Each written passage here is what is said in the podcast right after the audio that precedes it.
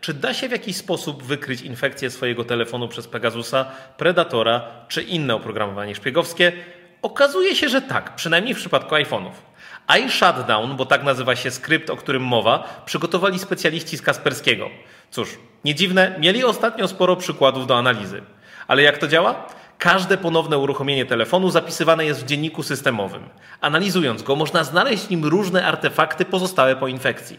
A ten proces można przynajmniej w pewnej części zautomatyzować. Wystarczy tylko wygenerować odpowiednie logi na telefonie i zgrać je na komputer, gdzie uruchomimy wspomniany skrypt. No i restartować swój telefon co jakiś czas, bo bez tego metoda nie zadziała.